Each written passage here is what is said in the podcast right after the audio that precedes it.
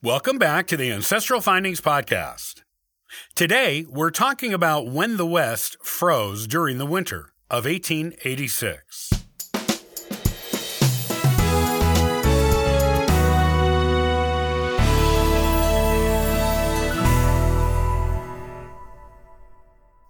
The Great Blizzard of 1886 to 1887 is one of the harshest blizzards on record for the Plains States, though at the time, most of them were still territories, not yet admitted as states to the Union.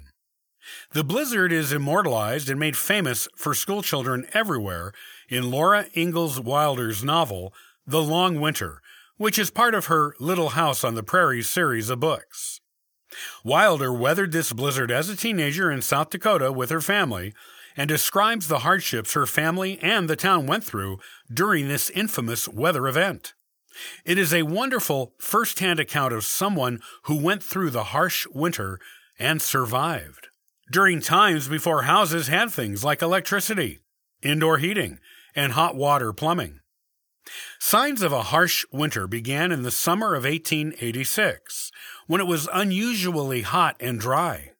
When fall approached, the birds began flying south for the winter sooner in the season than usual sensing that the weather that was coming was not something they wanted to stick around and see.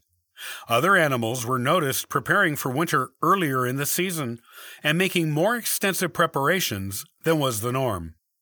The humans of the Great Plains noticed these things and knew that they were in for a harsh winter. They just didn't know how harsh. The snow started falling earlier in the season than usual, beginning in early November. When it started falling, it was heavy snowfall from the start. When the snow started falling, it didn't stop for long periods at a time, and there were only short breaks between snowfalls.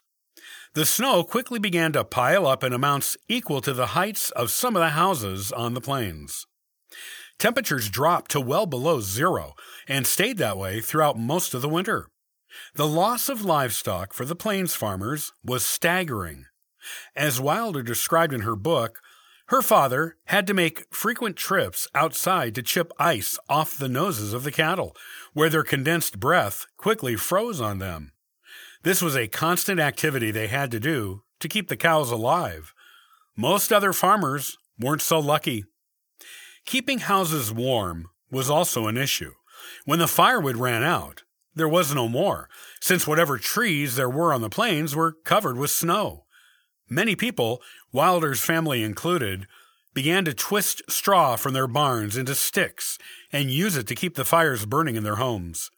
Whiteout conditions were common. With so much snow on so much flat ground, it was easy to lose one's way just going to the barn.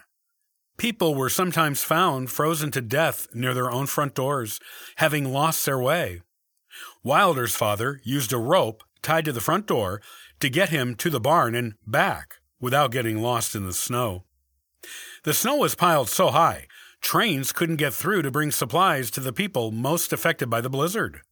They basically had to fend for themselves until the snow finally started to melt, which wasn't until May of 1887. It was then that the true extent of the damage was discovered, with dead livestock being discovered as the snow melted. Some people were discovered this way too.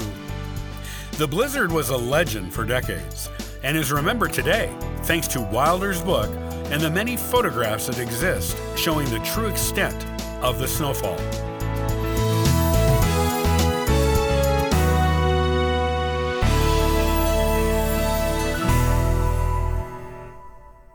Thanks for listening and subscribing to the Ancestral Findings podcast. Check out ancestralfindings.com and download a free genealogy ebook and sign up for the weekly historical postcard giveaway. I hope you have a wonderful day and happy searching.